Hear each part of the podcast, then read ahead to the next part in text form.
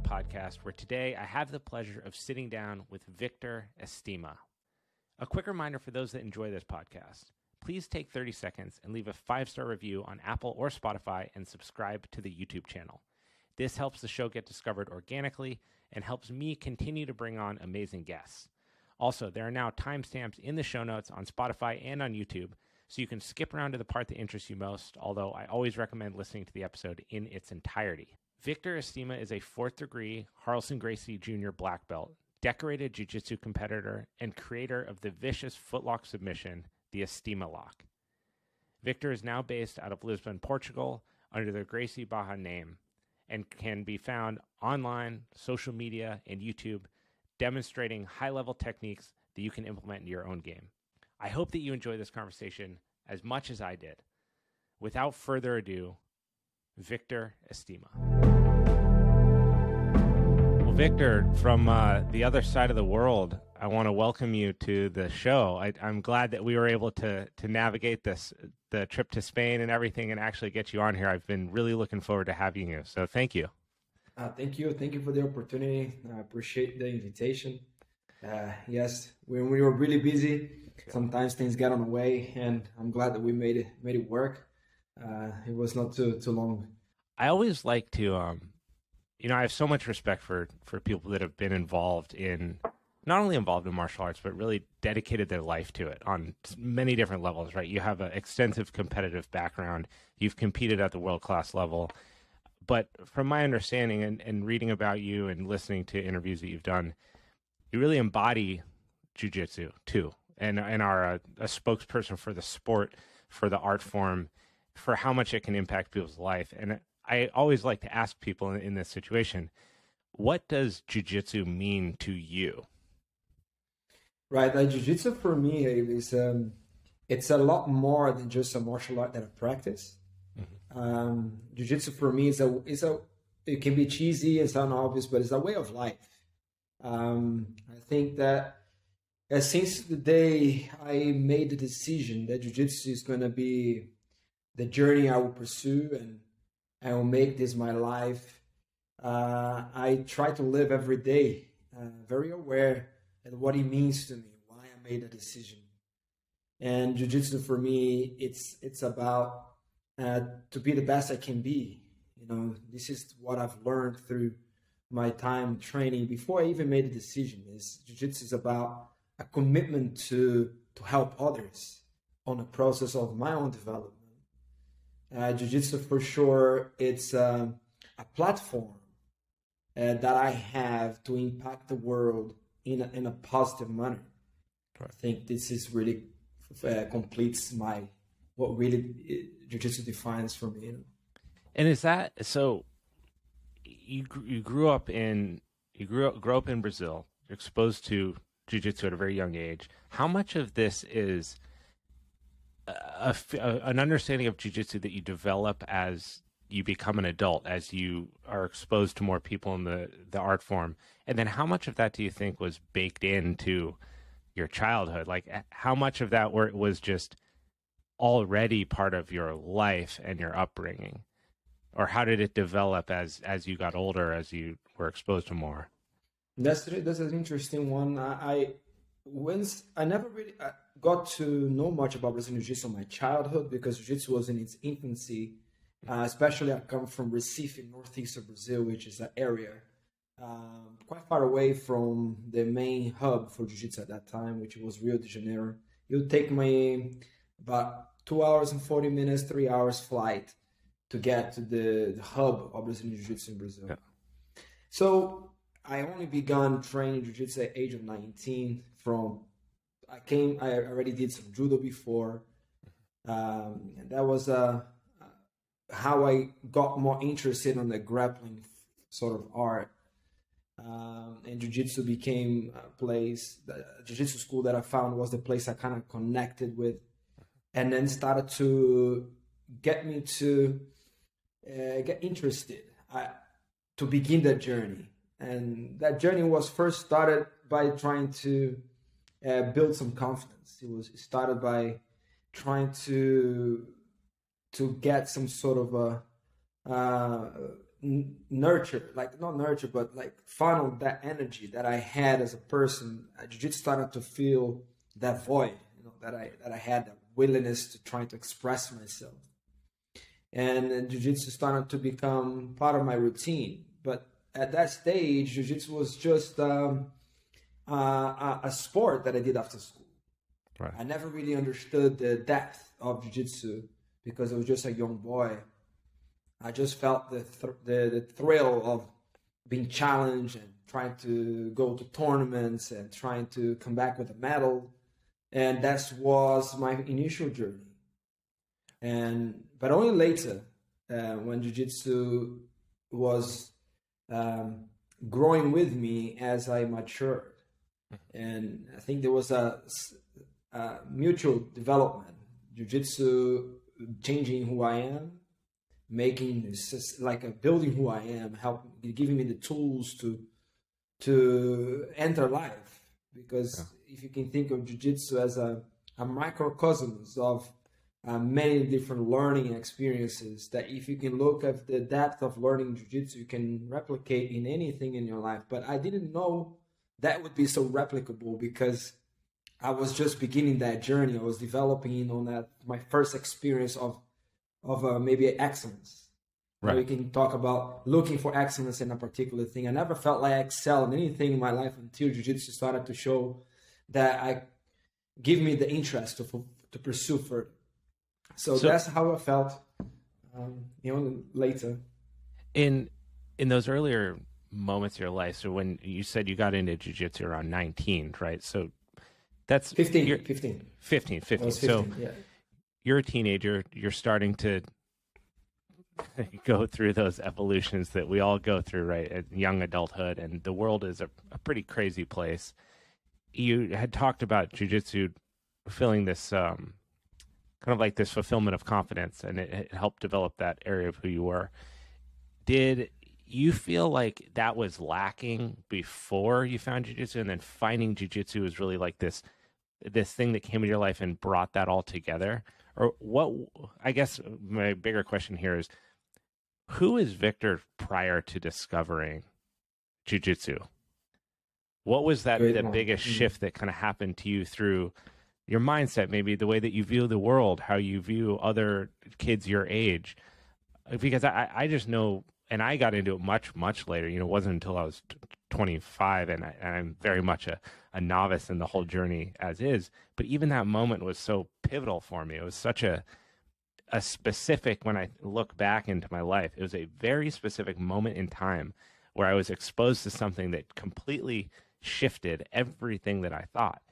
And it made me think a lot differently about the person that i thought i was before and how i thought of myself or my ego and all of that was just shattered by this one experience of of training. And obviously you know now it's been five plus years and it's it's very much a part of my life. I love talking about it. So if you can maybe think back to those kind of your pre and post jujitsu version of yourself what were those initial moments like those initial shifts that you felt? A hundred percent. I really relate to this question because even though i was a teenager young teenager uh, i i felt like I had an unfinished business with myself.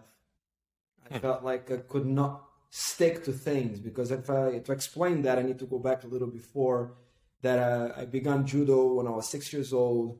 By the time I was seven to eight, my teacher passed on a, a motorbike accident back in Brazil. Then I lost my teacher, lost the heart because it kind of was traumatic, and I, I stayed away from the mats for a little while. Then I went to football and I was a goalkeeper. I was playing to a good standard. I was playing like state state championships at age of my you know that's eight, seven, eight, nine.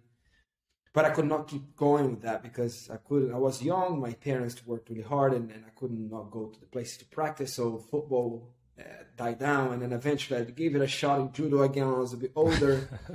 and I was 11 and I could not keep going because something was always kind of unfinished. And as that critical time from 11 to to 15, when you become more of your like a more developed teenager, you're really looking to you enter your your critical t- times as a as a young adult. Uh, I, I lost in things like confidence. For example, I would struggle to speak up for myself. I would struggle to, uh, you know, even make a give back a joke somebody made to me, and I, I felt right. very passive. I I felt like others take advantage of my passiveness, and I and I felt like I was suffering bullying a little bit, and not necessarily physical bullying at that time. It was very mental bullying. It felt like I could not stand my ground in things, and I had to really think twice before I say things because I felt like people could twist it around on me, and and I was growing up in that kind of mentality, and I connected with the physical element because the reason why I could not speak up is because I was afraid of consequences. I was afraid of what happened if I speak up and they don't like it, and and then a lot of things were happening at my at that time with me, and when I started training jujitsu, I never knew that would be helping me somehow. I never understood how it would help me, but it did change how I felt about myself. I was finally uh, nurturing everything that I had into into that experience. I was feeling like I've been exposed to some level of uh, heavy training that allowed me to believe in myself that I can endure hardship.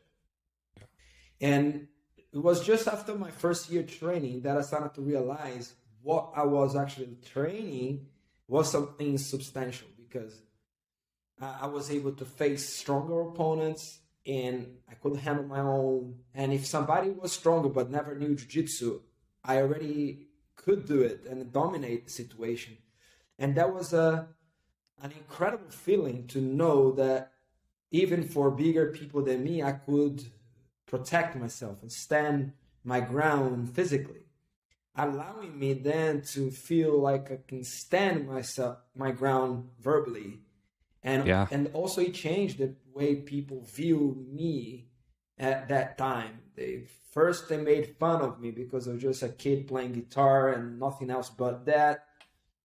To become somebody who is training martial arts whose physique is changing yeah. And I act more confident and I spoke more confident.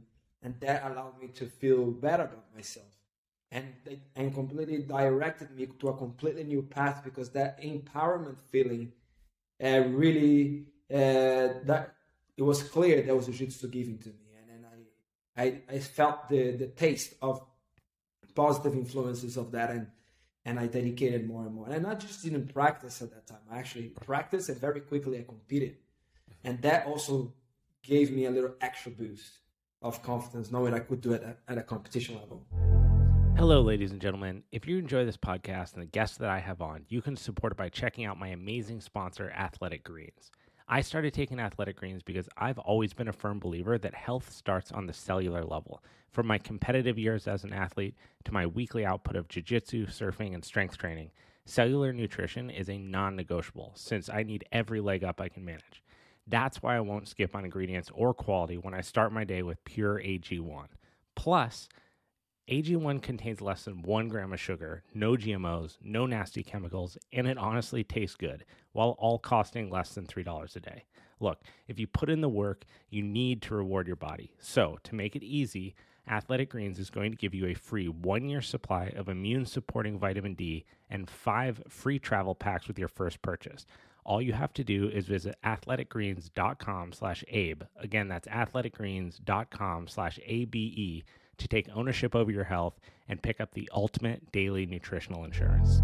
So thinking i'm just wondering here like you had a, a history of judo prior to finding jiu-jitsu and jiu-jitsu is really this thing that provided the confidence for you. It answered a lot of those questions and it gave you that foot to stand on in verbal interactions and backed up by the physical.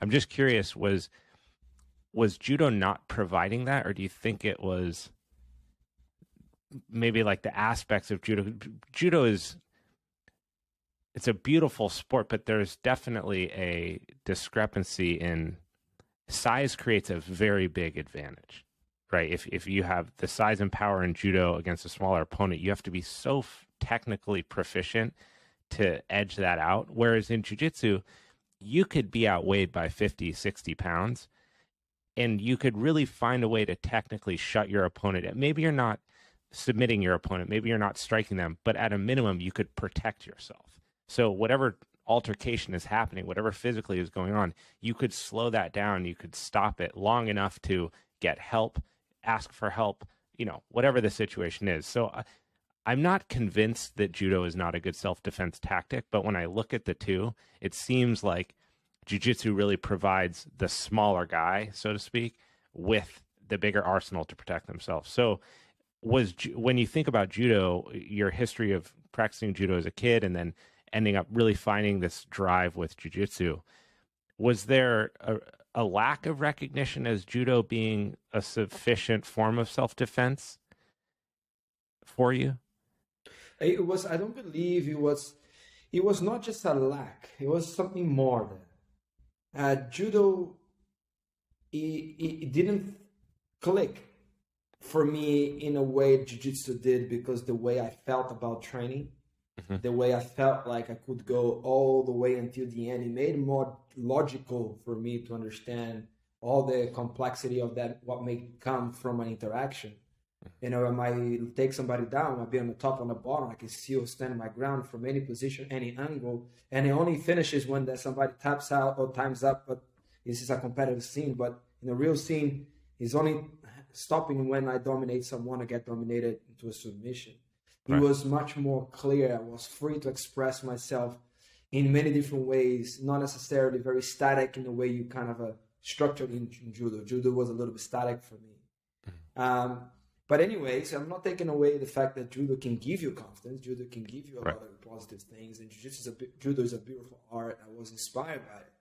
But of course, the dynamics of judo, which is a rule-based takedown only, very small amount of time into submissions, and it didn't give you a complete feel that you can actually see through the challenge right. as it goes. It would be like more limited. But of course, I was just a young child. I'm sure. Right.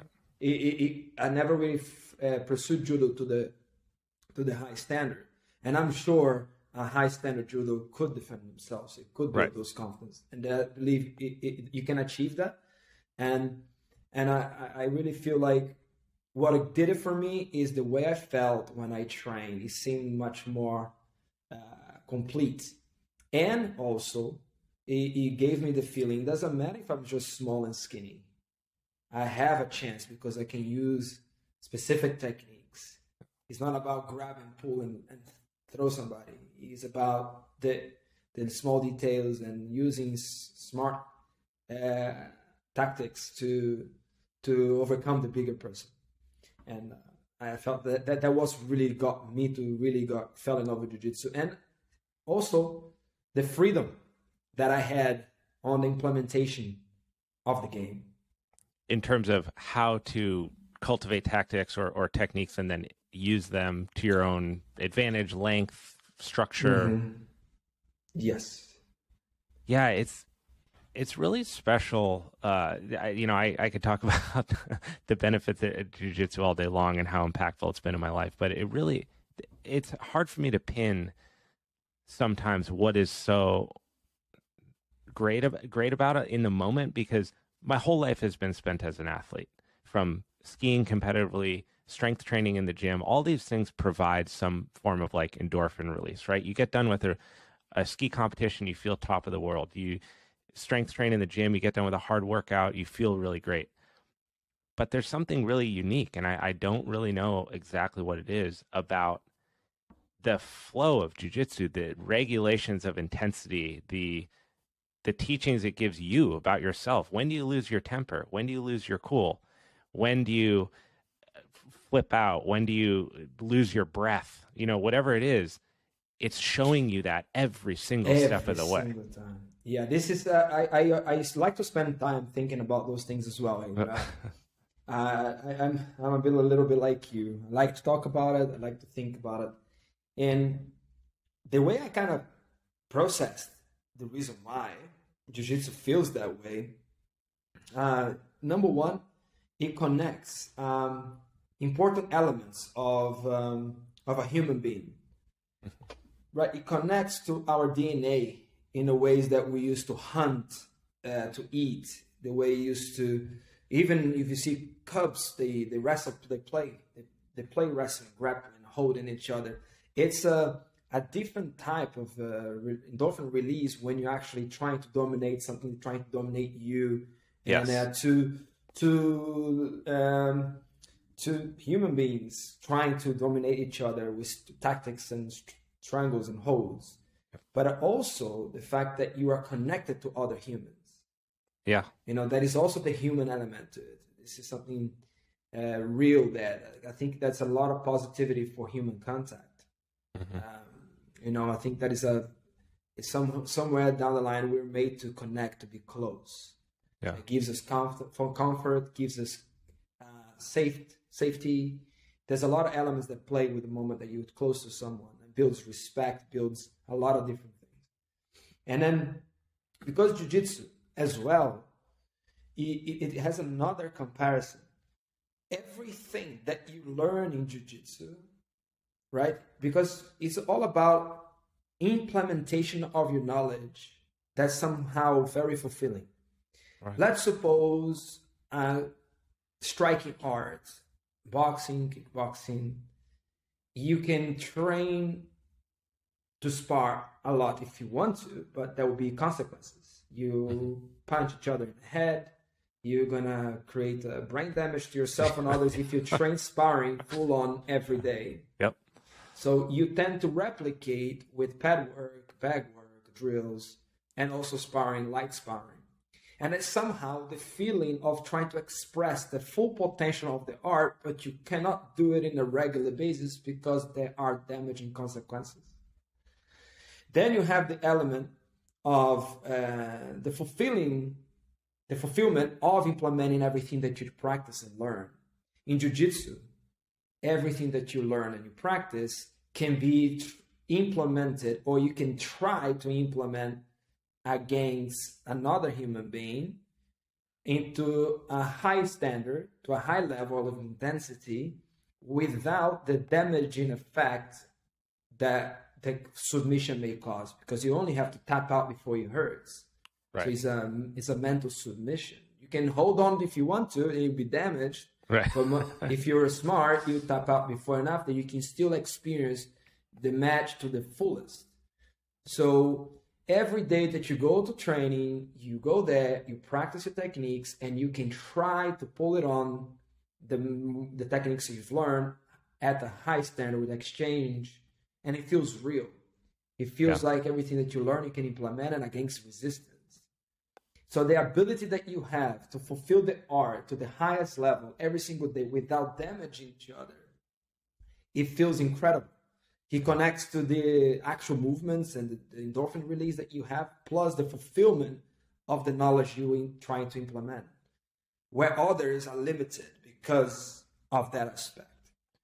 And I've definitely I've noticed that in Jiu-Jitsu invites a, a, a, wide array of people, right? In terms, you go into a, an academy and you're going to find young, high school aged uh, men and women who are aggressive, who are explosive, who have resilience that could train 15 days a week. You're also going to find 58 year olds. You're going to find, you know, we have a one of our most recent black belts is in his 70s. I mean, you're going to find the whole spectrum of people that are capable of of course, training at slightly different variations of intensity, right? A 70 year old is not going to train the same as an 18 year old, but the fact that they can both be there at the same time is really special.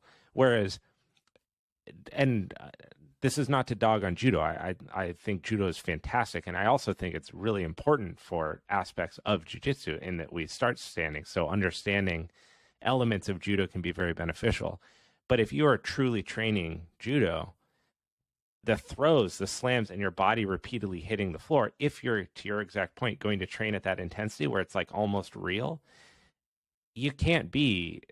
In, maybe you can. Maybe there's some people in their 60s and 70s that could do that, but it's a serious toll on the body. You can't spar at 100% all the time because if you get punched in the head all the time at 100%, what's the lifespan on that? It's very yeah. short.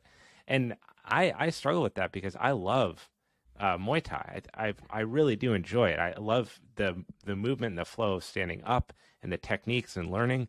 But when the sparring's harder or it's elevated, I want to. You know, I need my brain the rest of my life. I know that I'm not going to be a professional fighter, right? I'm I'm a hobbyist and an enthusiast. I'm not going to try to get into the UFC.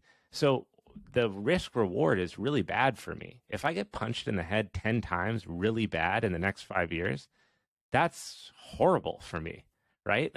if it affected my cognition or my ability to hold a conversation or to think or to do stuff like this, now it's greatly affecting my life. Whereas I could roll jujitsu every single day, take care of my body, make sure that I'm, you know, take care of my neck and my back and doing the right things proactively.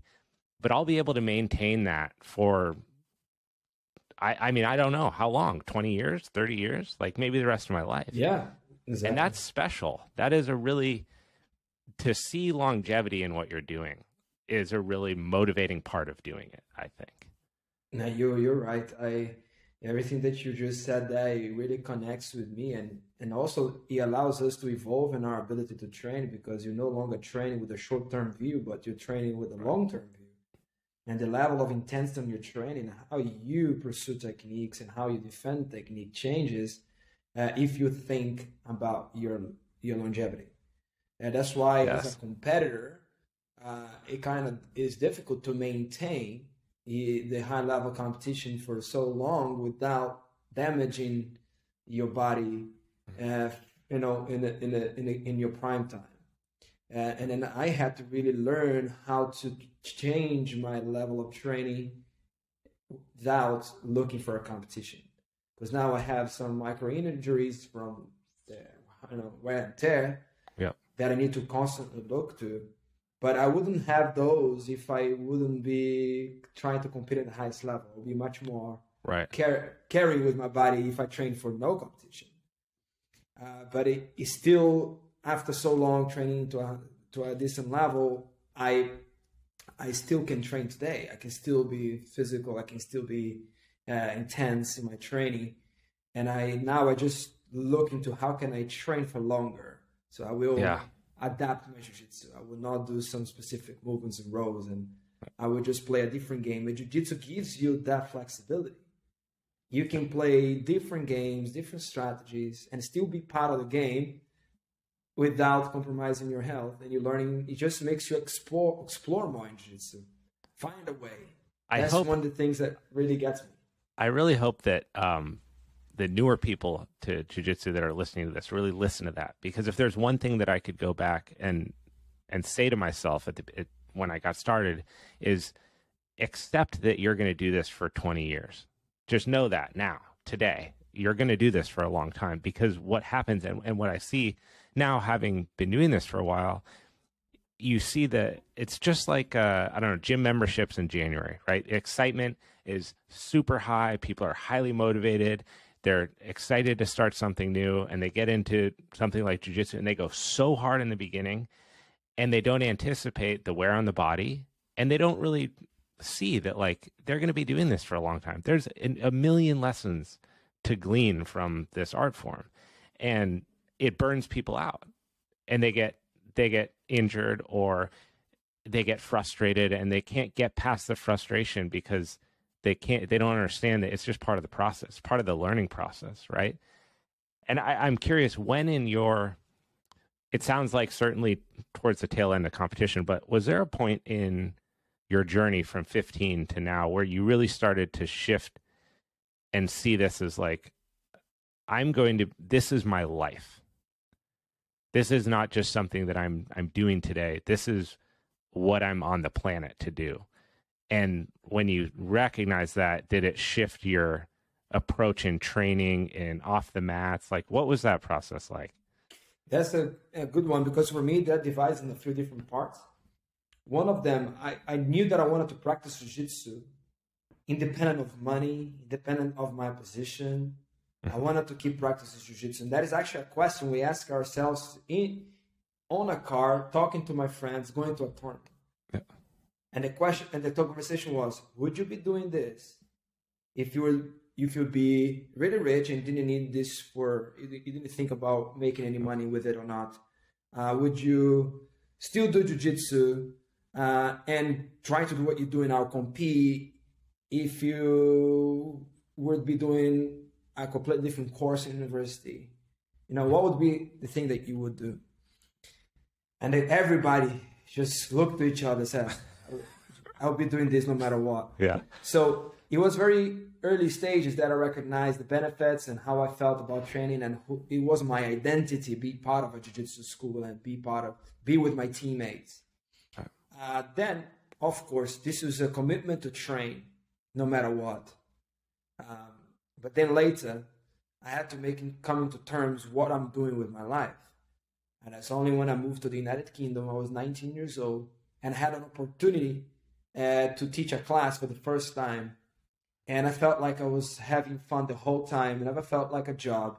I felt I could do this for no money and I do it for much longer than I had to do on that day. And I still got paid. In the end, to get paid for something I loved, it felt like a crime. It was really weird. I'm doing something wrong. Should I really take this money? Did I really earn it? Because it didn't right. feel like. Maybe it was just a completely different mindset that we had that fun cannot be connected with job. Right. And we have to overcome this. But anyway, it's a different conversation. But that is when I decided, okay, that is possible for me to pursue a living doing something I'm passionate about. That feeling really hit me. Uh, and then that was the day I decided I went to the UK to see my my like to to see the waters, you know, learn English yep. and do something different. And I was on a on a break from my university course, and that's when I decided pursue jujitsu. I'm gonna live from jujitsu, and that's what I'm gonna do.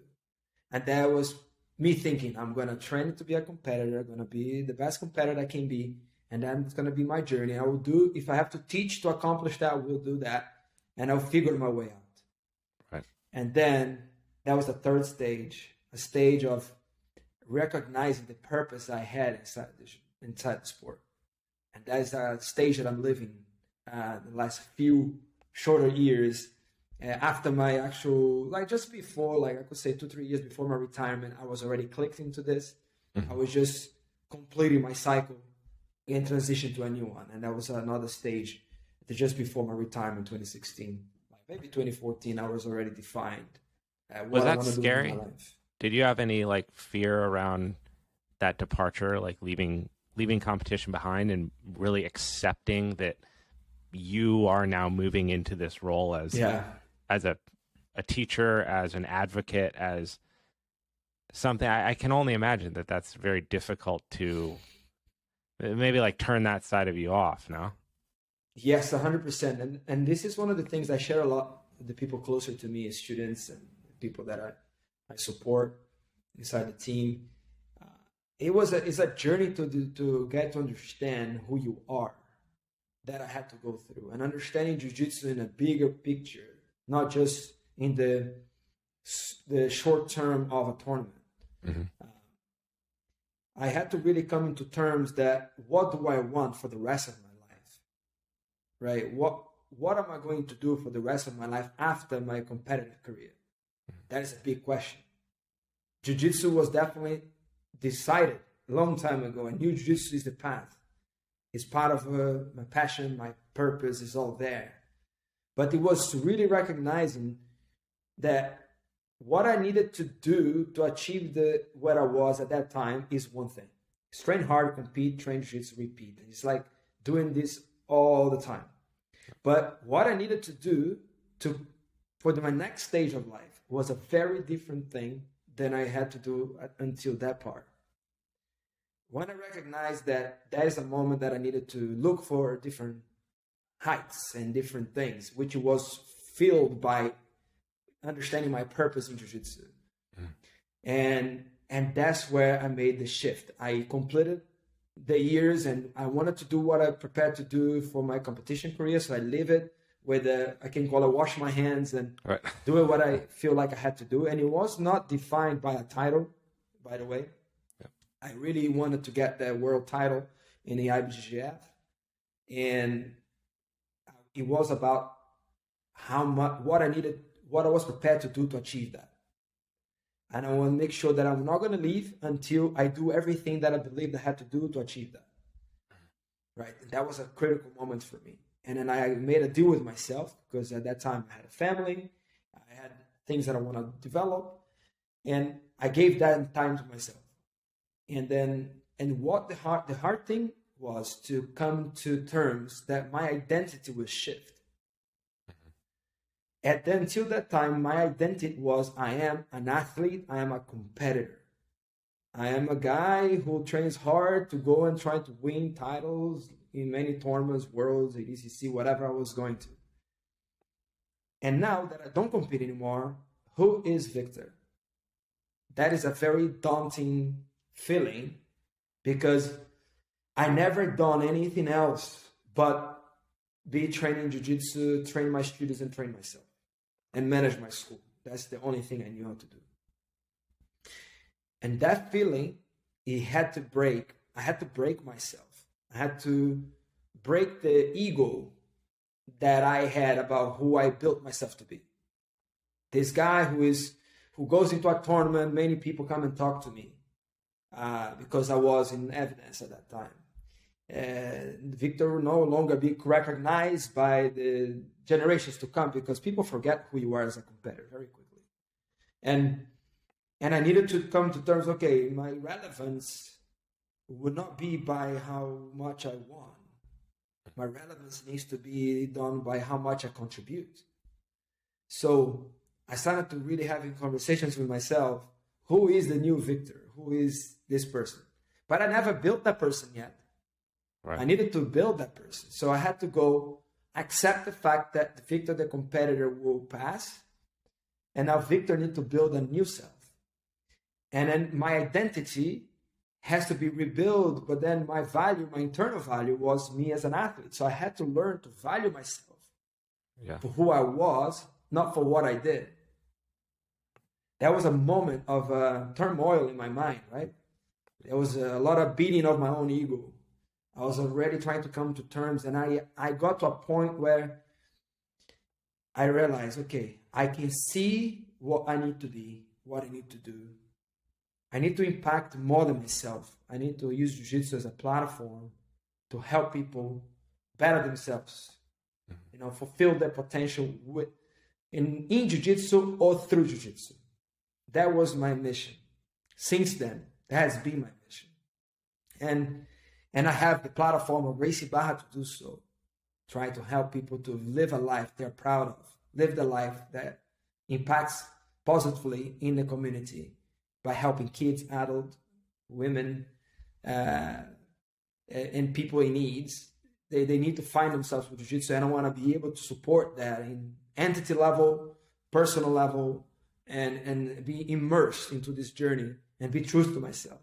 So that took time, you know, took, and that's what I probably can tell to a lot of people, that whoever is listening, it takes time to build a new identity. And but you don't need to be afraid to to make a change because what we need to understand is that your value as a person is not on what you do but who you are and what you are what you build to be as a competitor is the lessons you've learned the process that you experience everything that you uh, became who you became on a process to become the best you can be on that particular department that needs to be replicated in different elements of your life but you need to find ways that you can continue to evolve right? Beyond the tournaments beyond the competitive career. And and and challenge yourself be uncomfortable again and this is how i felt like i was doing i i knew i didn't know how it was going to become in six years ten years from there but I knew that I was going to use all my skills from competitive career to apply into my new life. And that gave me confidence that it's only a matter of time I will embrace, embody a new version of myself. I just needed to know where I was going. And, and I knew it. And I've been pursuing that journey ever since. That's it's always impressive to hear people walk away with conviction, which is a lot different than walking away. You know, a lot of people walk away with regret, or they walk away and they leave the door open and they wonder and they get pulled back, or they think, well, you know, I'm healthier now than I was a year ago. And if I just put in the time and if I, I think I could work a little bit harder, I could push a little bit harder. Uh, you know that guy's not that good anymore whatever the those voices in the head never go away they talk to you every single day i remember that from from skiing i made it a similar decision when I was 18 to stop pursuing skiing because I all I wanted to do was go to the Olympics. That was it. That's all I, th- I thought about that every single day of my childhood was I'm going to go to the Olympics. And I was nine spots away from the US ski team my when I was 18 and I was I had a fork in the road of like do I want to pursue this and dedicate every single ounce of my body to this for the next 2 3 years? And I the Olympic year was 3 away so I knew it would be a 3 year push to try to make the team and get there.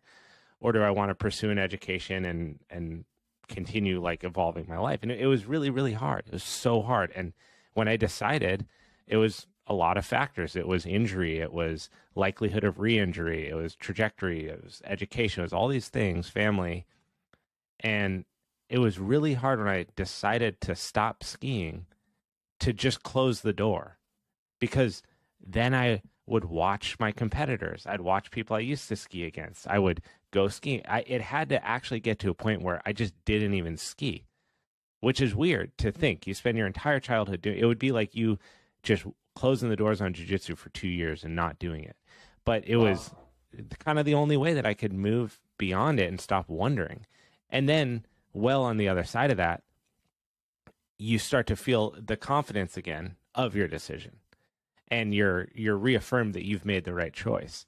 And I just see, you know, even for being exposed to you as long as I have, which is not that long relative to your career, the embodiment of like this advocate for not only for Gracie Barra but also the sport for the you know outreach to help other people that want to get involved or that want to ascend up or be competitive or do it as a hobby you can see that that's you're you're doing that right like you you've accepted that that's the next part of you and that's that's something that i think a lot of people struggle with is to decide finite yeah move on that's true. It's about being. I think that uh, you know. I, I, I read this book called The Journey of Success by John C. Maxwell. Uh, I did read this book when I was nine, 18 years old, and that helped me to make a decision to pursue jiu-jitsu as my passion, my dream. And and then it talks a lot about having clarity about what is your dream. Yeah and and people sometimes they can have dreams that are confused uh, with with destinations. Like i my dream is to be a world champ. But then what? Is a destination. You your dream cannot be a destination. Right. It needs to be a, a journey. Process. And and a process. And and then i i really felt like i needed to really understand well myself to understand what do I really want for my life? What is the dream? What is the dream? Everybody's got a different one and you have to pursue your dream. But if you don't have clarity about what is the dream and how can you pursue great things? Pursue maybe you even achieve what you set up to go to, but when you find out you got that, it was it didn't give you the feeling that you thought you were going to have. This happens all the time. All the time because people are trapped to create an illusion what they think they want for themselves. But the question needs to be always asked. Yep. The you know the this the journey is the is the journey of your dream rather than the destination of your dream where you want to be one day so you are happy. It's, so it's the true. same conversation about happiness, right? Yeah. When, when I buy the house, I'll be happy. When I it's not true. I, open my own academy, I'll be happy. You're not gonna be happy because once you get there, you're gonna think, how about the next thing? And you can never build. We can't be building our uh, all our ounces of our body, the energy that you have only for a destination. And then be and then once you try to think beyond the destination, you think about living every day of your life in a particular way. And that needs to be guiding you into the dream life, which is the way you live the life. How can you live the life of your dreams? Is it just having money? You know, it's not about having money, it's about how you spend your day. You know, how you, and also a big thing, I think people underestimate the the giving element. Mm-hmm. Be of us, serve your community, serve the people. That is an incredible feeling that you have when you actually feel that you matter and you're relevant in other people's lives.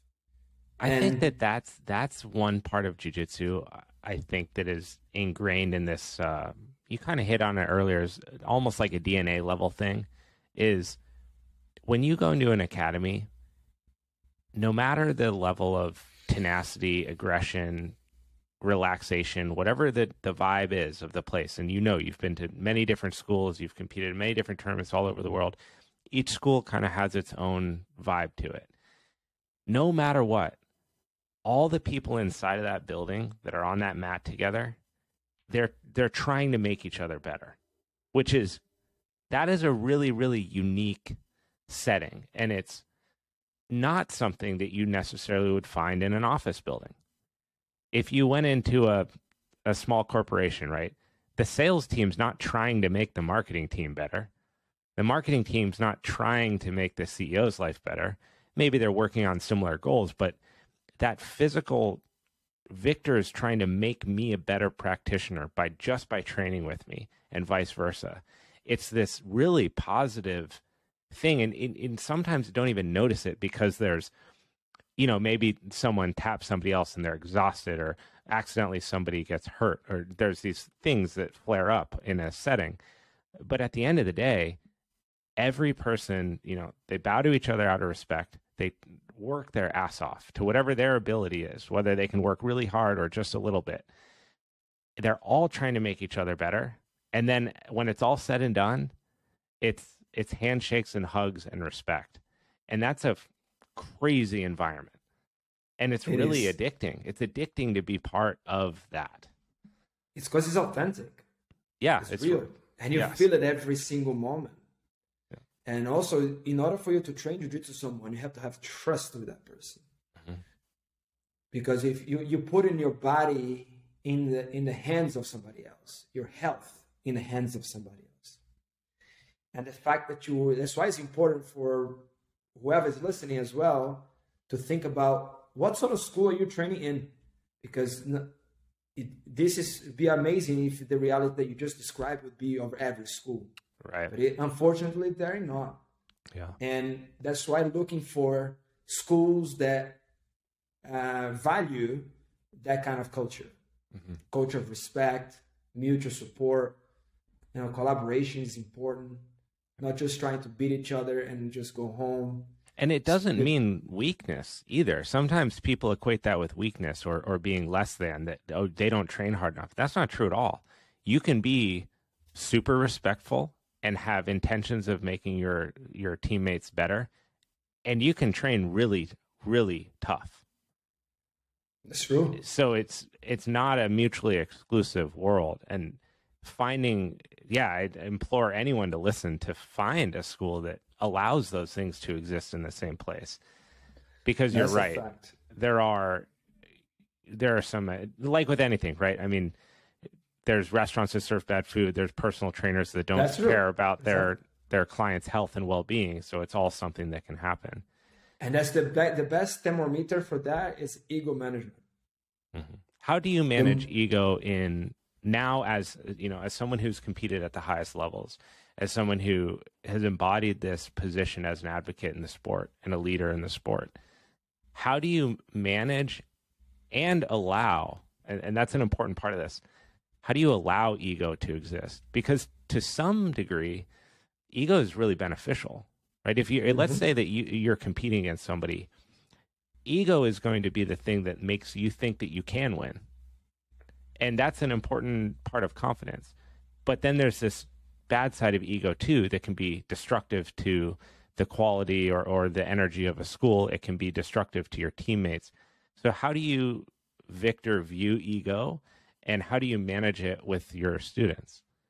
That's a really big question because this is something for me the the balance of those two is the in my opinion the ideal for a great athlete, mm-hmm. right?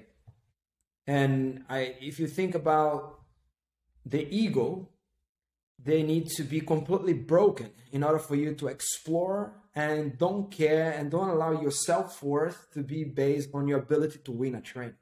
Your self worth yeah. is not by not tapping to someone. your self worth is not about you know just be the person who wins. Your self worth is how you handle all the positive and the negative parts of training. When you're under pressure, how you handle yourself. How when you lose a match, how do you handle yourself? Mm-hmm. I think if you have your ego managed, you can explore technique, you can explore your development without the worry or fear of being caught out and tap out or lose positions and and you can be fulfilling that best self and evolve and don't care about what it means to be tapped. And and uh, in order to be great winners you need to know you know to handle yourself when you're at the lowest. It speaks loud about people like this and and all of, but at the same time you need to want to be that to prove uh, to yourself and to to to you to whenever you go to a tournament you want to prove that you can accomplish those things. You can express uh, the best possible form of jiu-jitsu art you know? You can explore yourself to the max being challenged to the highest level and still perform and this is an inner battle. Something that you got to do it for yourself. Because if you do it for others that is a challenge right there. You still feel the responsibility to represent your team represent the people around you the people who helps you. But truly you want to be doing this to to better yourself to you know to show to yourself that you can accomplish those things. And i think it's important to have that ego that you want to prove it. Yeah. but then when you want to prove it to to just bring fame to yourself or to bring attention to yourself because you're trying uh, to feed that la- the lack of confidence that you have in yourself and that yeah. and ego becomes uh, toxic because yeah. you lose the sense of confidence versus versus uh, versus our arrogance. Confidence and arrogance they're really really close together. Very close. they're very close, and then I feel like some people they like to play the arrogant because they're trying to tell themselves they should they they can do things. Mm-hmm. But really, it's because they believe they can't. They're trying to tell themselves otherwise. They're right. trying to speak very loudly that they want they want to be recognized in a particular way by the community they don't feel like they are valued in their hearts you know i feel like you need to value yourself and don't need the affirmation on the, and the recognition of others to do great do you and do you feel sorry to interrupt on the no, no, on on that point specifically um at the high level of jiu-jitsu competition and when you were competing to to some regard, it's it's the heyday, right? You have some of the the biggest names in the last 20 years all competing at the same time together. And I'm curious, are there are there athletes that carry too high a level of that ego even at that level? Because I think the perception is that you know, as everyone goes through jujitsu, I feel like if you took 50 people who had been training for between one and five years, you're going to get a, a pretty big agreement that people's perception of how they thought they were changed right that they got surprised by jiu-jitsu they realized that they didn't have the skills that they thought they had or they weren't as tough as they thought they were or they thought they would just kind of have their way with people but they were surprised by the technique and the skill mm-hmm. of someone smaller many people have this this same kind of evolution in jiu-jitsu and it's a powerful part a powerful part of that connection is that it's reshaping who you think you are in the moment and that's addicting because now you're curious and you want to know more but as you get past that you know up into your level at black belt everyone's been doing this 15 20 years you're globally elite everyone is everyone could win on any day right it's it's so competitive and so technical but do you still find that some athletes carry that level of ego that negative side of ego and how do you approach that in a match? That's um, you know when I see somebody. To be honest, in my generation, that is very few people that I recognize somebody with a high ego. Hmm. Uh, I think that I don't know if you feel that way, but in the last maybe six to, to, to six years, I would say last a few the last lately, mm-hmm. um, it's been a, a, a boom of the jiu-jitsu uh, media Yeah, one hundred People get percent. recognition. People are uh, there's a really strong media in jiu-jitsu. There are people talking about more people are practicing, more people are watching jiu-jitsu competitions, and that is now uh, there are people with success that have to be speaking out loud, uh, speaking and build themselves with words and and trying to to you know to bring they bring it with arrogance, almost like Conor McGregor style, you know, that you speak bad mouth and you're there, you're loud, and you bring attention to yourself because jiu-jitsu is, is going in a direction where people are trying to create personal uh, branding. Yeah, and and sometimes depending on where that culture is really well established that is this acceptable arrogance for those who can deliver. I look at gordon ryan. He's a perfect example of that in my opinion. He's uh, in my opinion the best no-gi grappler uh, from of this generation. Yeah, there's no question on his ability uh, to perform and deliver great jiu-jitsu. Uh, it was great watching him at ADCC. It was incredible, and and he's also known to be very arrogant. right. Even himself agreed to that because he made, statements of that in Yeah. the past. yeah, But but also, why does he perform the way? He also is a marketing uh, smart marketing person.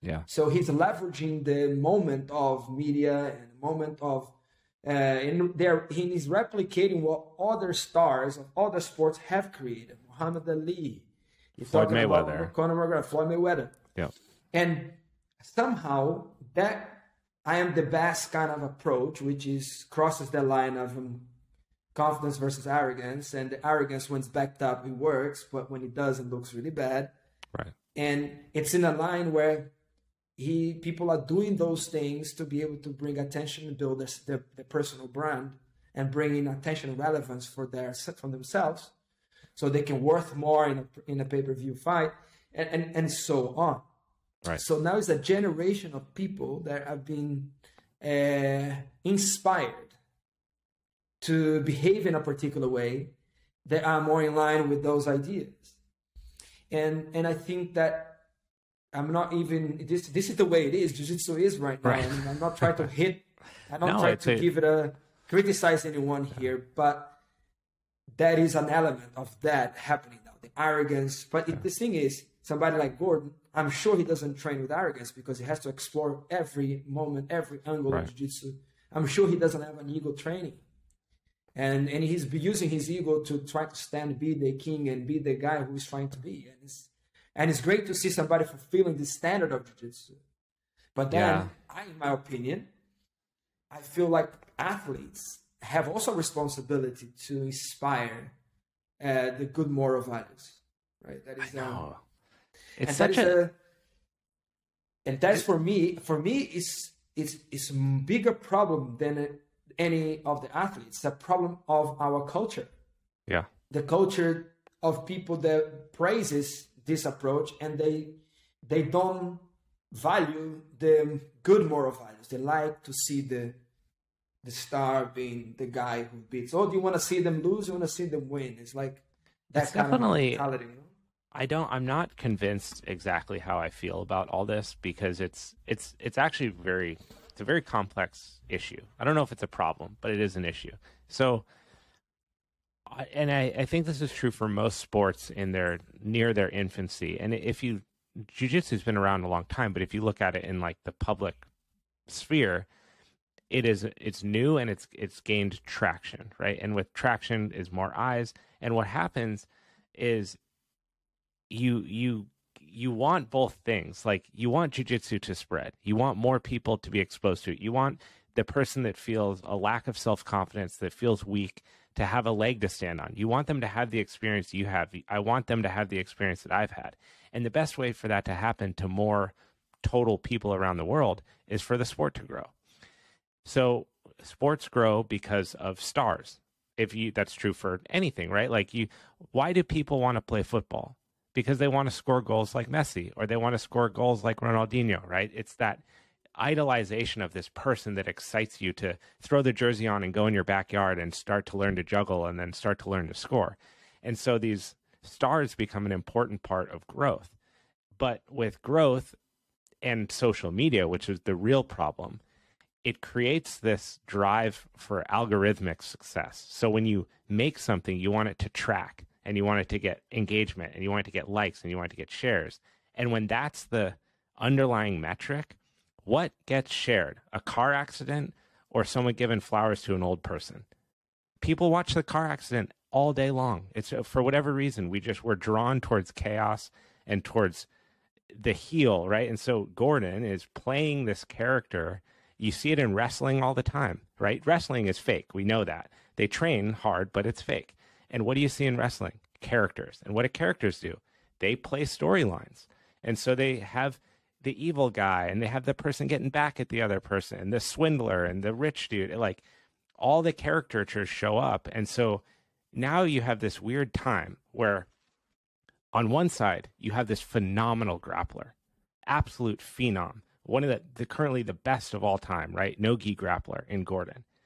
But you also have the opportunity to grow the character yeah. in the sport. And so what does he do? Because like you said, I bet you if you went to B team and you showed up as Victor and and to train, they would respect that 100% and it would be productive training and you would all learn from each other. And yep. gordon would be respectful and the coaches would be respectful and everyone would go about their day. And but the perception exactly, is different.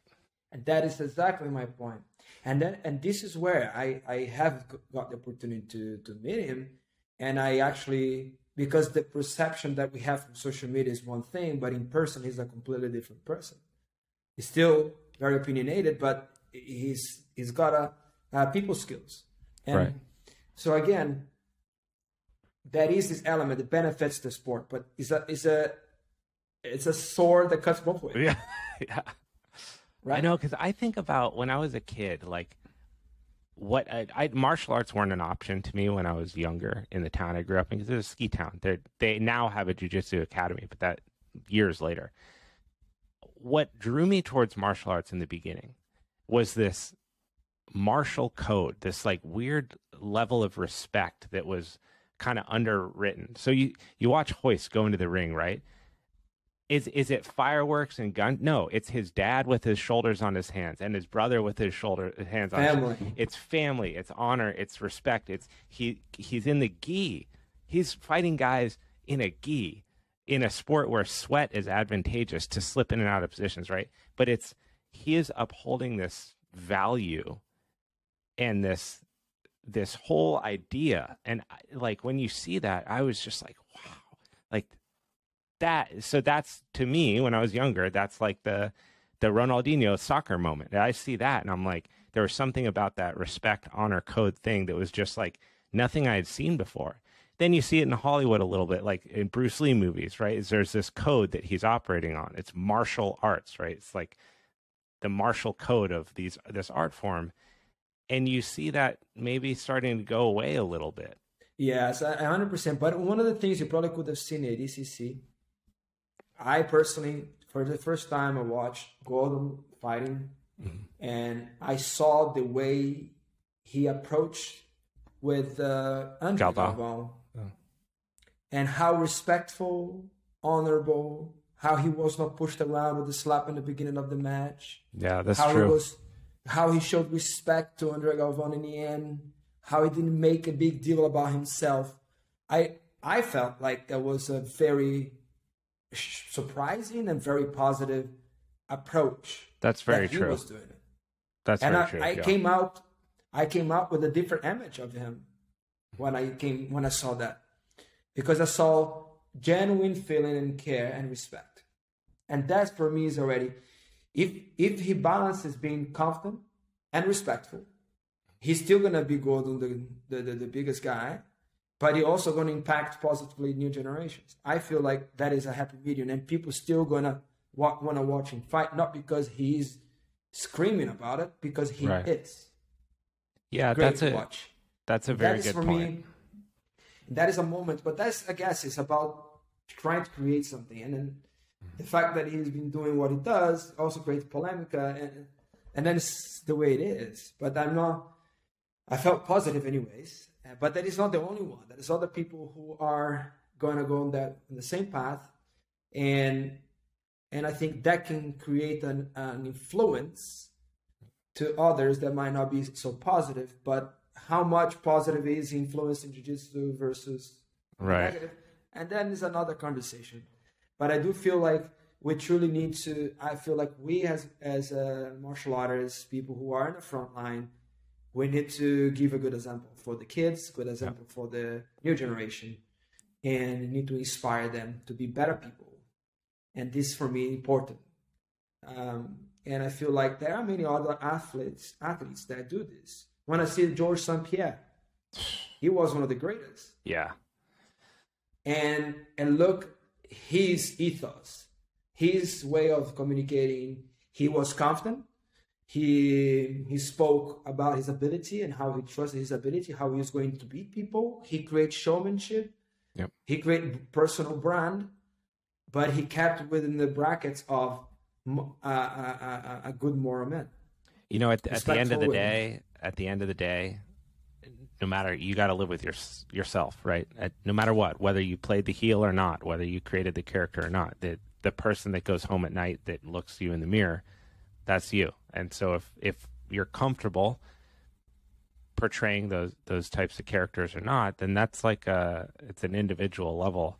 I I'm curious. I watched ADCC from my couch, and I was just blown away at the spectacle of this event. If you look relative to the year prior, and then if you go all the way down the line, what was it like being there? What was the energy like?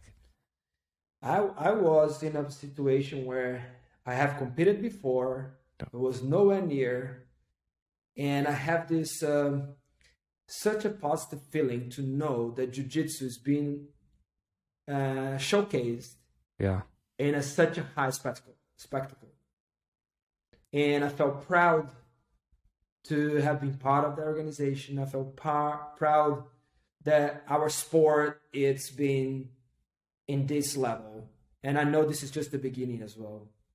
And it felt like you, the athletes were given respect and appreciation, and they were valued for the real hard work that goes behind the scenes.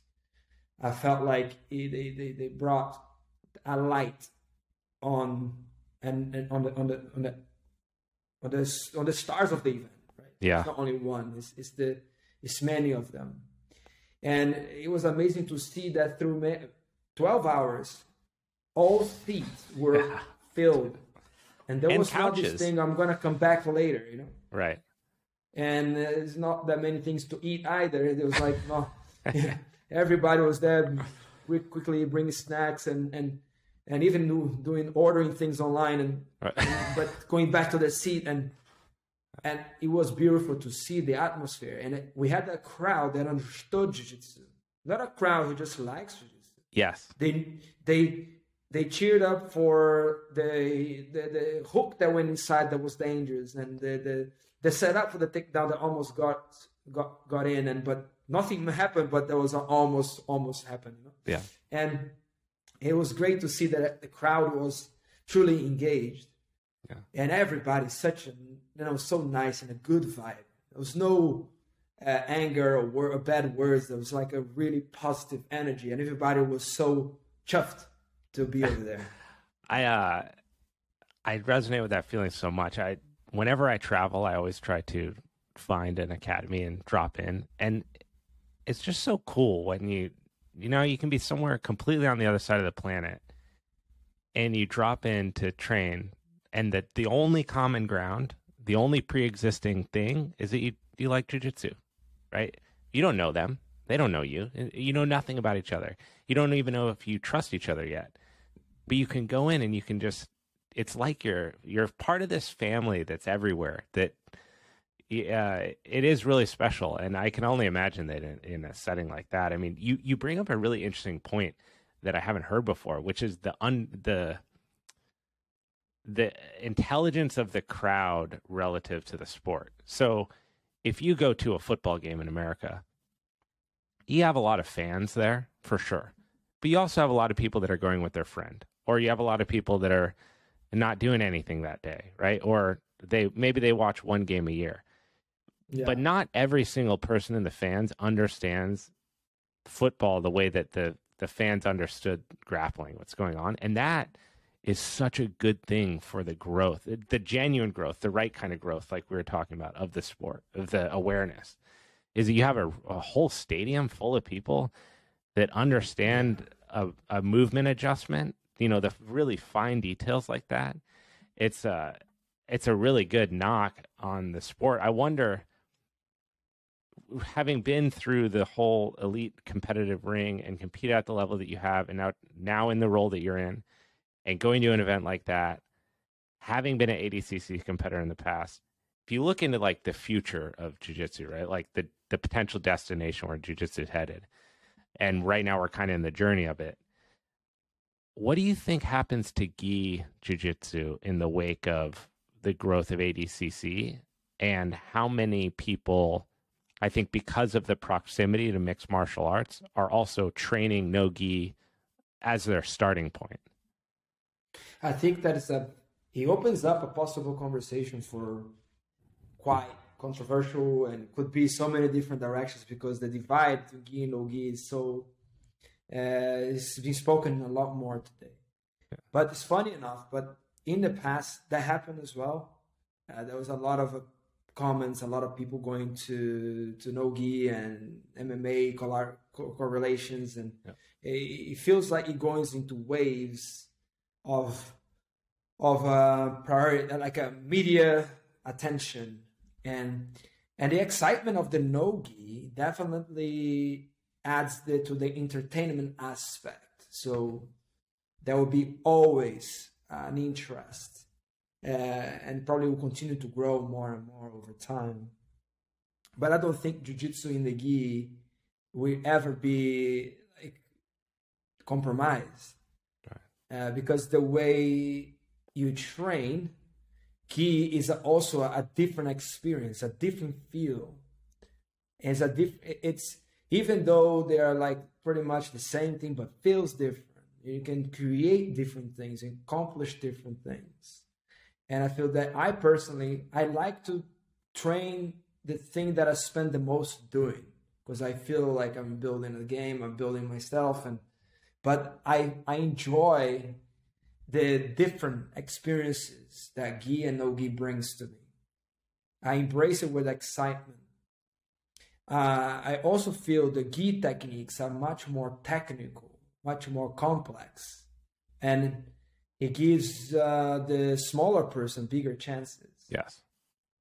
Than the gi, than the no gi, and and I feel like that will always be a relevance. Maybe uh, people, when you go to a school of jiu-jitsu, there are schools now dedicated more to no gi, but there's a lot of interest to gi jiu-jitsu as well because there's also the ethos of the belt ranking, yeah. the system, the code, the feel, the how the uniform fits yes. in you.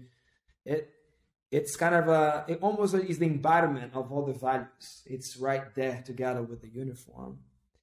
I feel like there will be much more priority into a nogi um, into a nogi scene.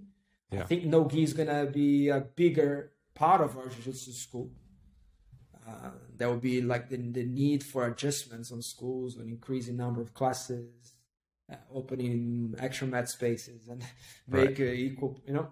And you will see that people have room to do both, and and but I don't think jujitsu with the gi will will be diluted. I don't think it will. It will continue to grow and, and develop.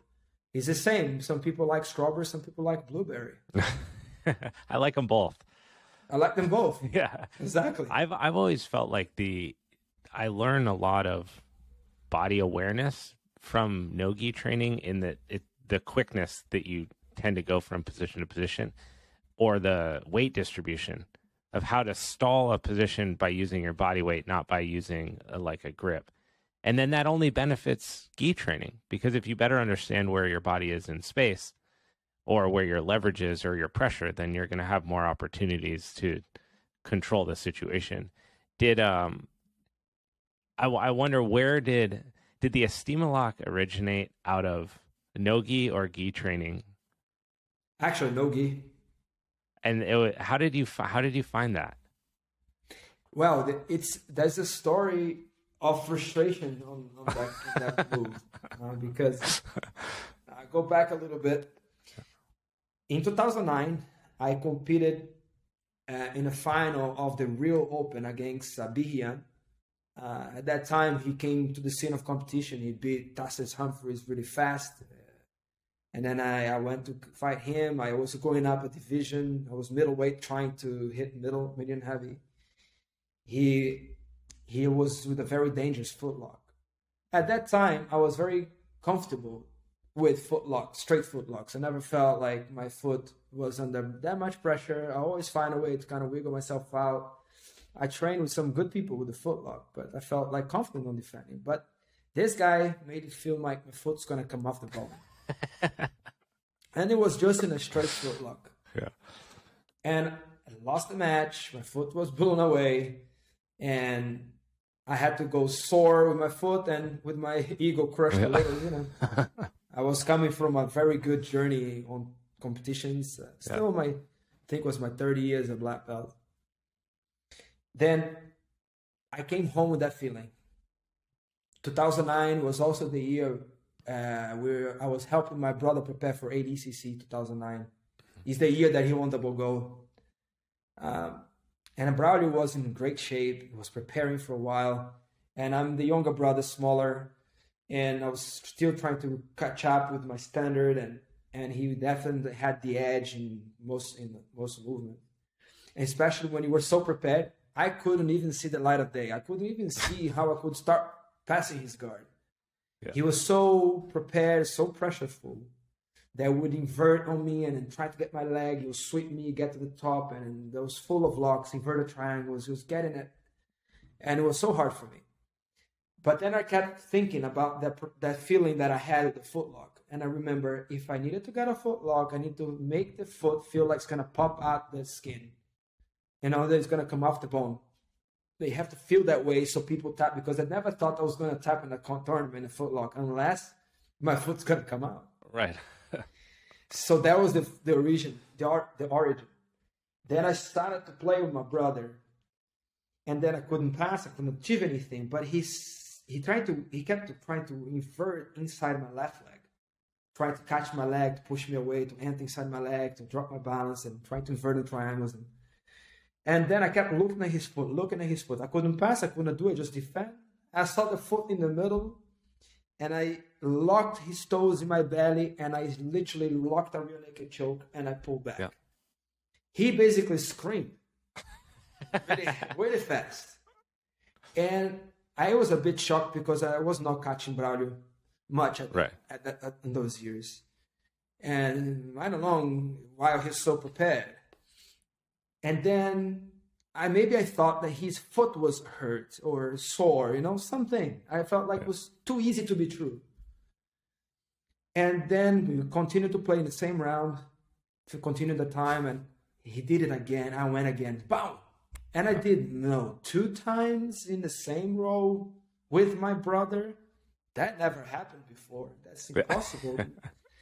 and then the time finished, and then my brother asked me, Victor, what the hell did you do on that movement.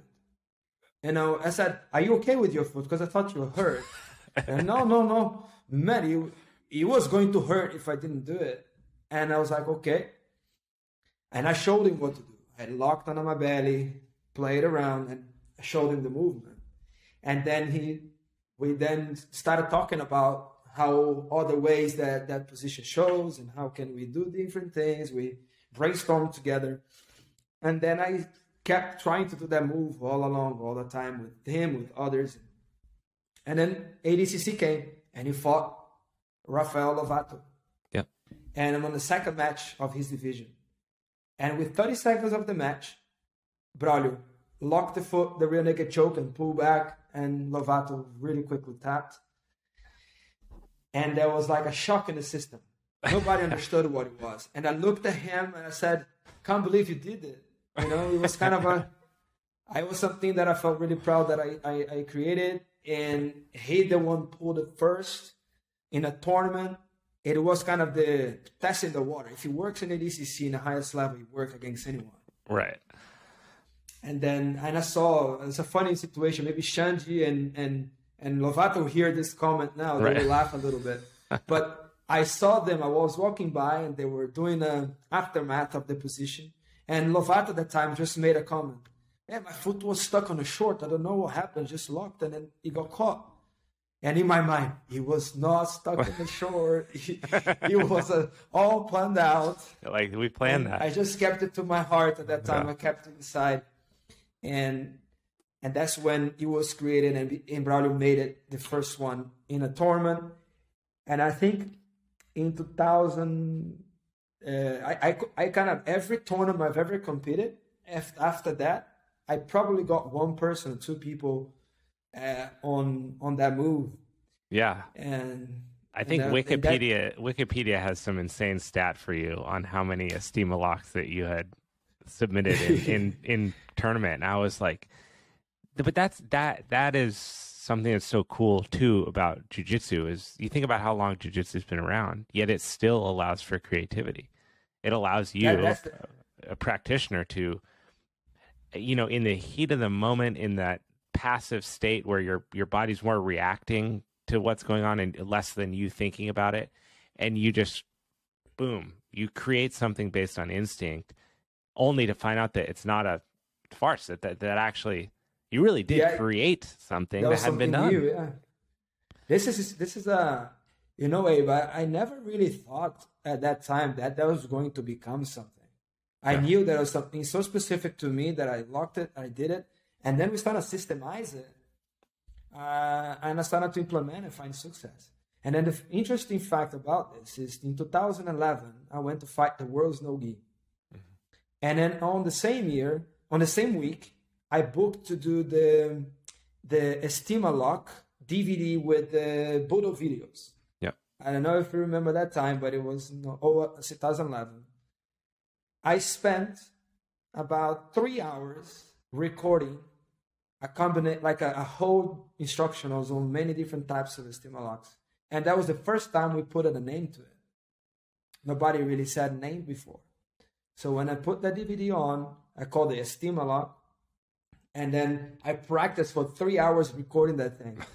and then at my matches, I submitted all my matches in the middleweight division of World's No Gi with an Estima lock.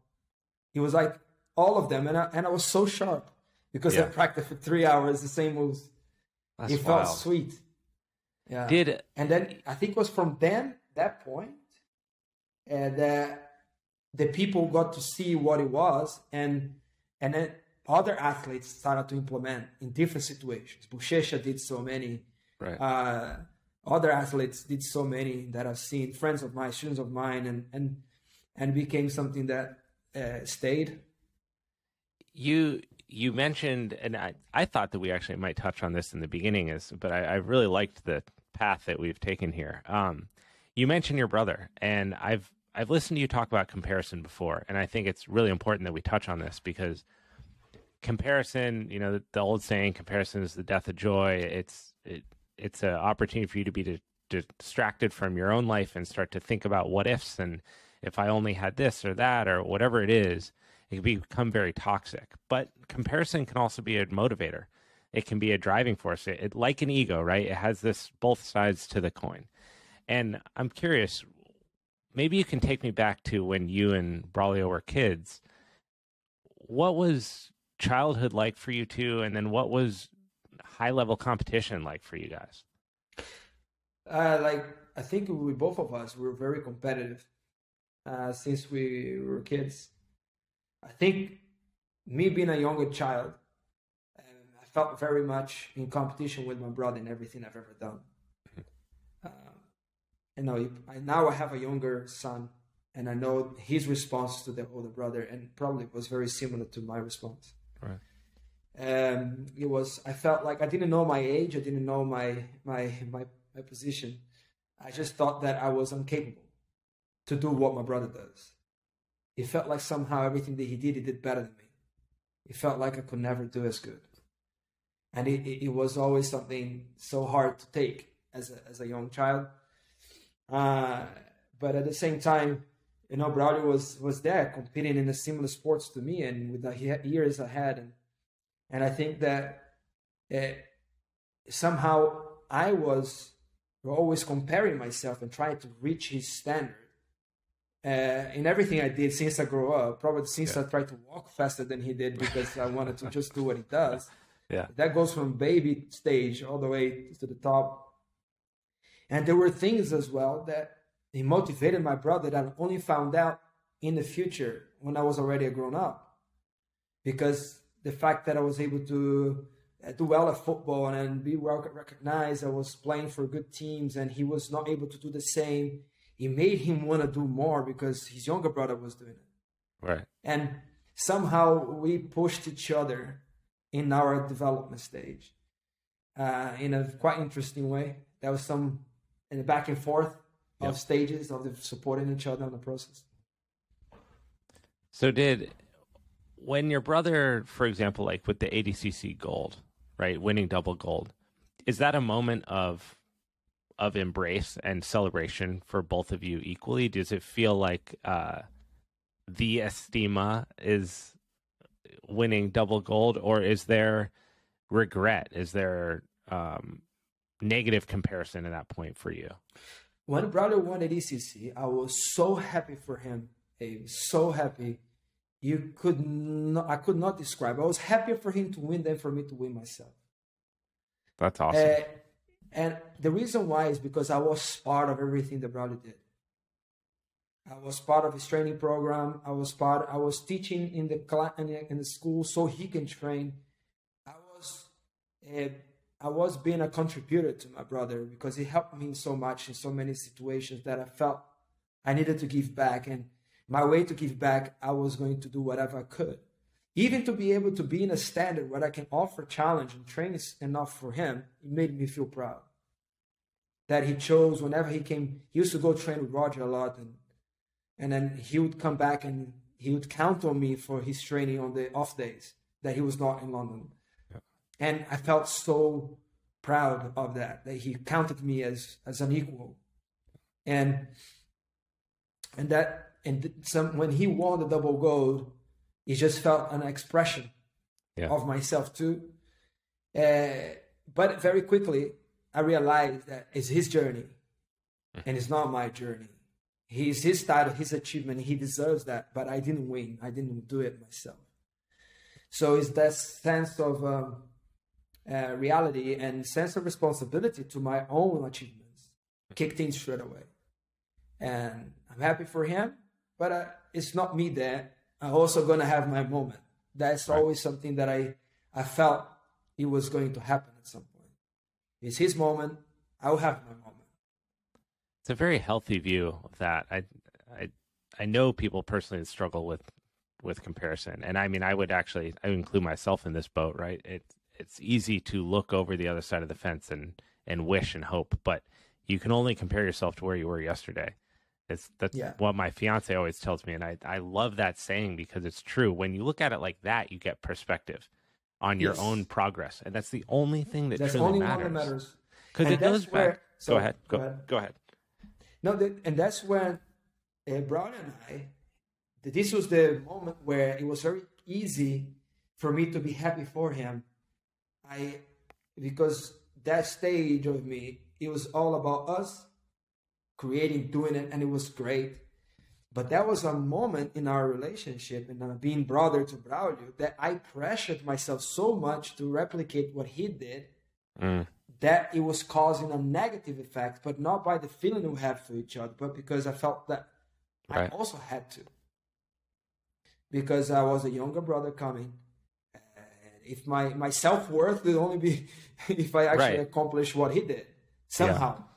Yeah. It was, and that was the moment of discovering on how to perform myself and how to grow to to my full potential.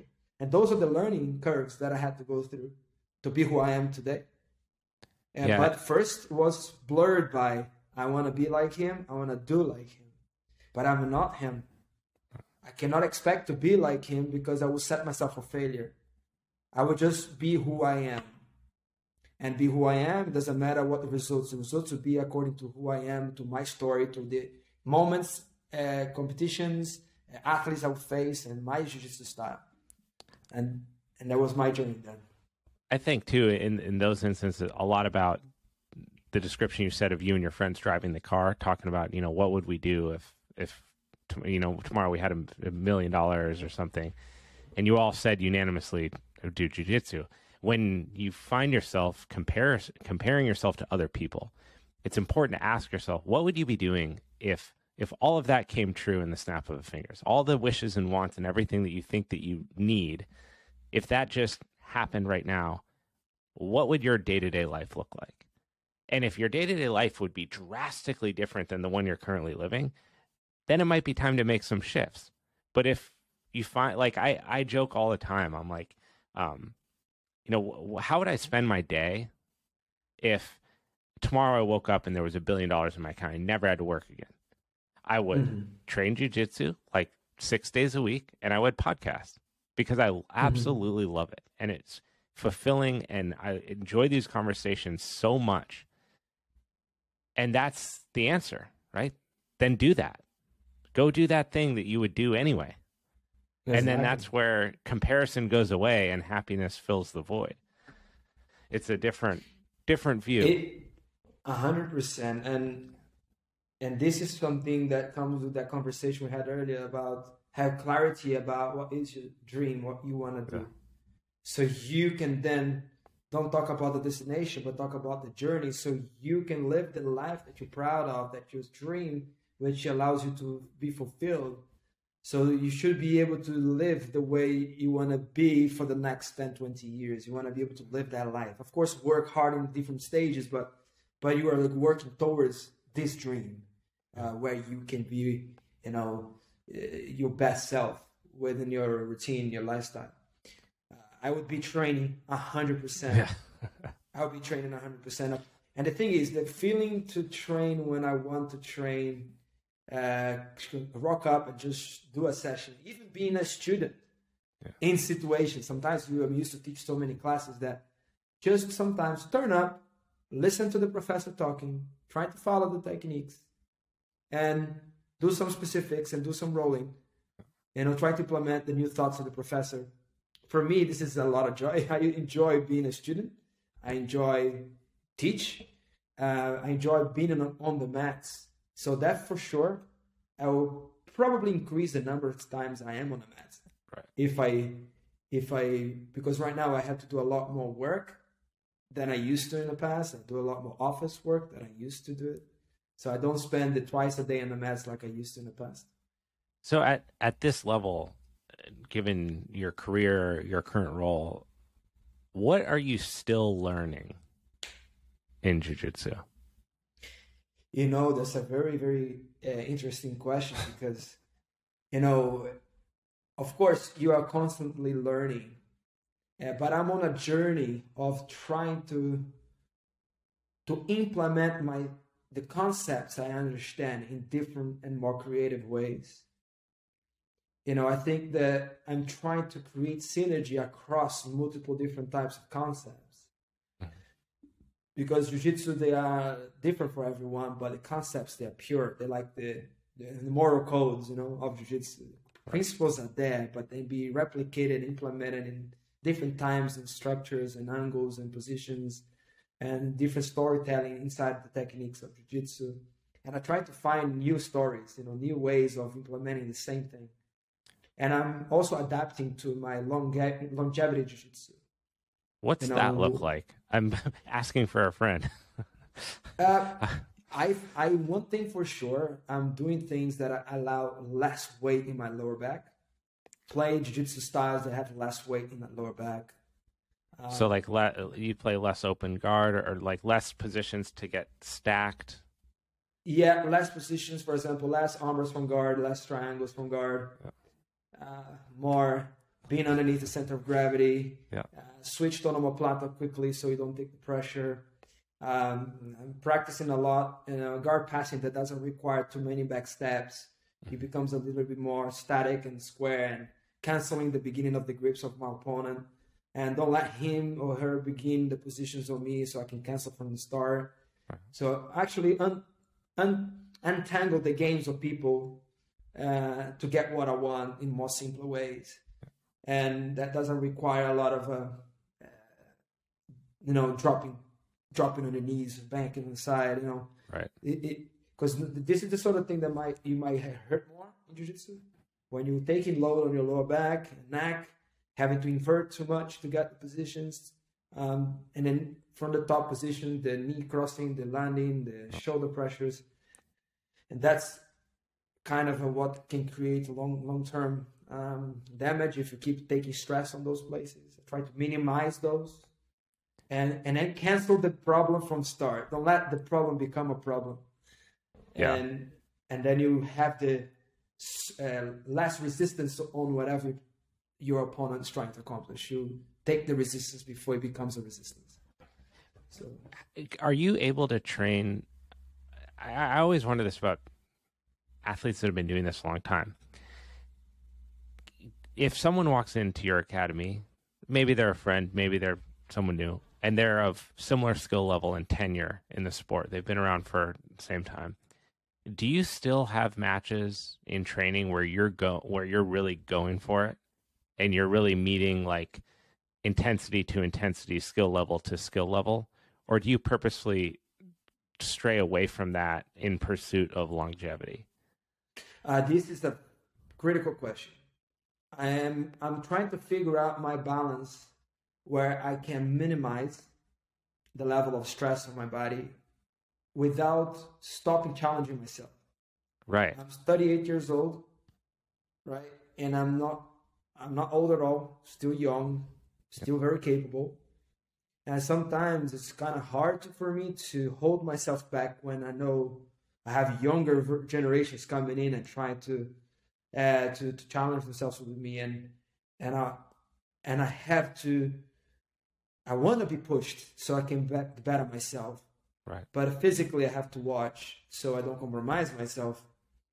And number one is being okay uh, if I can't accomplish something or if I get scored in or if I lose a match. It's accepting that it's okay. It doesn't define you. It's the ego management one more time. Again, totally. especially when it goes into your standard, it, it, becomes unequal to you and then you don't want to come from the bottom because in the end of the day you are a competitor so you tend to be very competitive so I I, I try hard uh, to pick my battles, not do it every time. I'm okay to say no sometimes when I don't feel right, and I try to pick my battles so myself can be I can be safer uh, when I do it. And but I think that is a balance that you gotta be able to challenge yourself. So you gotta be pushed further, but you don't want to compromise your body. Yeah. So techniques cannot be.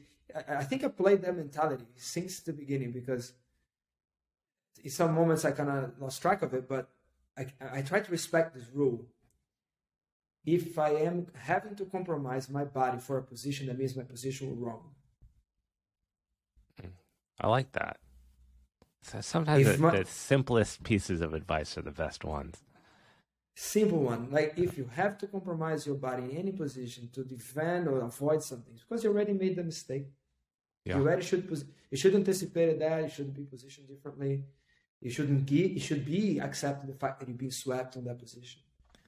Uh, somebody, for example, you going for somebody's trying to sweep you, they cut your leg, and they're trying to do a technical lift, lifting your leg with you. Right. And then it's putting pressure on your knee. And then if you try to stand up from that, the knee gets torn. If right. you accept, just sit down, it's fine. And yeah. sometimes the fact you don't want to fall, you bend your knee further to don't fall, and then your knee goes. Prop Yeah. and that is a compromise in your knee to don't fall into a position that was already wrong and you're already mistaken.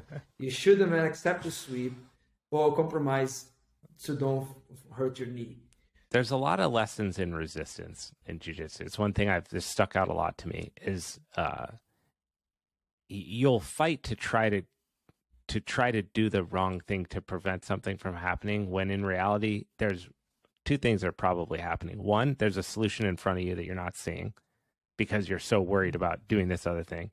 Or two, you have an opportunity to use their momentum to change the position. But instead, it's the resistance. And like, I can't tell you how many times that plays out in real life, right? You have something's going on and you feel you fight it and you fight it and they put all your energy and all your stress and all your worry and everything into it. And you could just accept it and redirect it. Just hundred percent step out of the way. It, but that is a very critical thing on that one, Abe.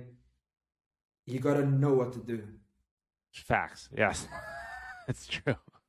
If you haven't got the knowledge of what are the options, yeah. you have got no option apart from survive. And the survive means stand up, fight the, the obvious, resist. And that is your ego saying, I already messed up, but I'm not giving to you, I'm gonna stop you. Yeah, I mean and the only times and I've sometimes ever... you gotta do it, and you have to do it. So don't let it happen. But the most like but... injured I've gotten training or closest to it, it all comes from ego moments. It's I don't want to lose yeah. to you. That's what the feeling is. I'm not going to lose to you. In your head, I'm better than you are. I'm not going to let you have this, which is so silly. But it's, again, I never would have known that that was part of me had I not been exposed to it exposed in a real life situation. That's perfect. But it's kind of. That's when, the, that's when it, collabor- it, it correlates to everything that we're living in Jiu Jitsu. Yeah. It's the microcosms of life because we're living intensively, intensely this this situation. And then you see all the ups and downs. If you are a confident person you automatically going to use that in your yep. favor. And if you're not very confident you tend to quit on things early you put a little resistance gets difficult and then you quit. And or you give the position. Or um, you work on half guard for about one week and you didn't get half guard and you never go back to half guard again. Yeah. Right? And, and, this is kind of what tends to show that people tend to re- uh, focus in things when they don't really get it they just move to the next thing and then they don't really get it they move to the last thing and then they never become like excellent at that thing because they're constantly shifting. How how important is it to lose to to lose in training to to get beat? Well i think when you get beat in training you are learning one how to handle the loss and try to fight back. So you're learning resilience and yeah. yes you you're taking the loss and you're not happy and you have to overcome that by coming back again. So you learn resilience when you get beat and you, uh, you build like a little bit of a, a thicker skin.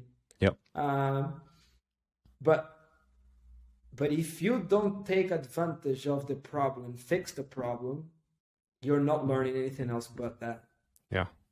So it's like you gotta put into practice. You gotta find out. Okay, I made a mistake. I fell for this position and I got beat here. But you cannot. Okay, you can be can be beat in ten different ways against the opponent. But you got beat today by passing the knee slice or the back step, turning to the passer, whatever it is.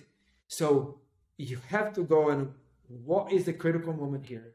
How right. things will start to go bad for me? Is that the moment of the submission? Is that the moment of guard retention? Or maybe it's both. There was a moment in, in after the guard was passed, there's a moment before the guard was still established, and it's the grip that you change wrong. You have to do the aftermath and you have to reverse engineering. How did you get here? If you don't actively search for the mistakes that you made that led into the position, don't look at it only into one position, look at the bigger picture and backtrack and learn from it, you're just gonna be doing the same mistake again and again. Yeah. And so that means if you're making the same mistake again and again, and that's no benefit. The learn uh, losing matches are only benefit and losing training when you turn into a into a positive one. And then otherwise, you're just learning to to learning lose. to lose. it's man, there's so many the parallels in life are are insane. How many there are, and how much these lessons transpire into your day to day. I think a lot about. I mean, longevity is a, is a really interesting thing, and I, I think about it all the time in jujitsu. I I know that my youth, my athleticism, my strength, all those things are present now. They won't be there when I'm 60. You know, they won't. I know that, and it's very easy to go through life thinking that your current state will just be eternal, that you'll always be the way that you are. But jujitsu teaches you that you have to adjust your game as you age. And that that's a that's like a loaded statement because you're only 38, right? I'm, i say that like you're a 90 year old, but it, you're not. But you're being smart about it, and you're thinking about your longevity. And so, in a world where people don't think about death, they don't think about age, they don't think about getting older and how their life is going to change. This art form shows it to you every single day, every single day, because there will be a day where Victor Estima cannot compete with a 24 year old sheerly by by age and physicality. It's guaranteed to happen. That day will come. And wrapping your head around that and being okay with that and then doing everything you can to enjoy the process between now and then and that, that journey part of it i don't know that's one of the most valuable lessons that you can get in life is to appreciate the part that you're in knowing that it's destined to change and jujitsu is so starkly shows that constantly. How about this? You just accept. You just have to accept yeah. that you're not going to be the same, and then you just need to accept is the natural course of life that you're gonna fall behind a bit, but you're not defined by your ability to beat someone up. You are defined by your ability to contribute Yes. And that's where, when you shift the bar where your moral standards are, when you just re- invert the values a little bit, correct them maybe, just cor- correct the values to a more longer term mindset, I think those things really help. Because if you if your only sense of value is your ability to beat someone, or if you lead your team with your ability to beat someone and all the respect you get only as far as you can do that and then the next lion comes in and they can do it to you where is your respect? Yeah. Right? And this is one of the things that I, have learned from master carlos gracie jr uh, he was basically said we were in a culture where lions uh, they, he compared to lions with jiu-jitsu so when you are the strong lion and young and you're fresh, the lion eat all the food. He gets attention to all the, the female lion, lioness, all the lioness, and you are the alpha and you are the guy. Yeah. Yeah. And then until the younger lion comes in and prove themselves to you, or basically beat you and over, overtake that position. And now the older lion goes into eats, you know, crumbs and yeah and there's no more uh, lionesses and just gets alone and excluded. And then it's the time of the reign of the young cubs, the, the young lions that strong. And basically, that's if you think about jiu-jitsu, it is the, the, the, the athlete that is a teacher who beats everybody at training until the students learn and get good and start giving yep. challenges to the teacher. And if the lion, the the student that becomes the new professor he comes over and he loses the respect for the professor or he thinks he's the alpha now and just takes away the you know the the, the opportunities from the other professor and then you're basically creating the next generation that will do the same and the same and the same the best way would be for us to all help each other eat for as long as possible yeah. Everybody's got shelter for as long as possible. He created this mentality in jiu-jitsu that we can all help each other. And inside the jiu-jitsu um, teachers going to open new schools and expanding the development of jiu-jitsu, it speaks very loud. In the past, a student comes in, there's no opportunity for that student that became professor. He goes open a school next to the professor. And then right. he upsets the professor. The professor gets angry because it's creonte. And then it goes into a nice master cycles of people leaving each other. And then when he created this network of Gracie Barra, doesn't matter who you are, you can go develop your school and develop yourself with inside the team. And the professor supports supports the students, they help them grow, and it keeps giving back to the community in a very positive way where everybody is enough food for everyone. Let's share this. Let's do for the greater good and that's kind of a, nice mentality to correlate with the the younger yeah. generation coming in and and value for your ability to contribute and not for your ability to beat them. I feel like it's I I don't have uh, children yet, but I'm excited to have them, and uh, I could only imagine it's got to be similar to having to having a child, right? Your values shift. Now it's your job to you go for, you know go from being young and wild and crazy and you're only worrying about yourself to now there's someone to be an example for to to teach to demonstrate values and morals and all of that shifts and then your role actually becomes so much greater in the long run right you get to be a a father who's remembered by your children. You get to be a mother who's remembered by your children as an example as someone that to aspire to be like. And we all have that ability to become that. We have to choose to be that way. Some people don't unfortunately choose that and that's a sad in and of itself. But uh, that opportunity is there. What are you going to do with your black belt?